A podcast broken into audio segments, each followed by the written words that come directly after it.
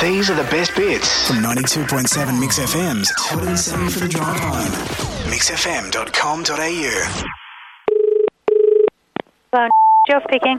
Is this the antiquity shop, is it? Uh, yes, we have some antiques, yeah. My name's Gerald, uh, with whom am I speaking? Jill. Listen, I, I'm just wondering, uh, my, my grandson, I'm just clearing out the spare room in, in my home here. Yes. But I'm just going through some of his things, and uh, uh, I've come across what, what looks to be like something that, that could be an antique. All right. It seems to be uh, some sort of old smoking implement or something. All right. I- I- It's an old plastic orange juice bottle, and it has a a length of garden hose sticking out the side. It's not an antique, and you better get rid of it because it's illegal.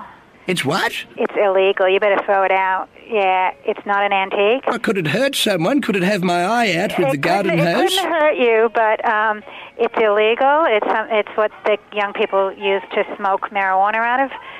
So if I were you, I'd throw it out. Good heavens!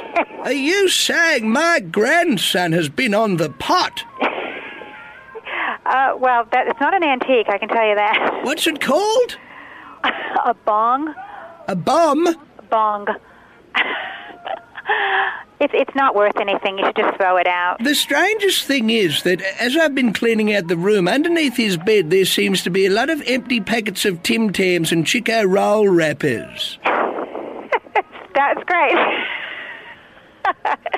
it's been lovely talking to you, but I really have to go. Can I just ask you one more question? What's that? The plants that he's left me under the fluoro lights in the cupboard, how often should they be watered? I have no idea.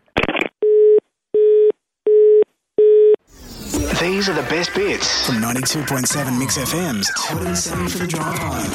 MixFM.com.au.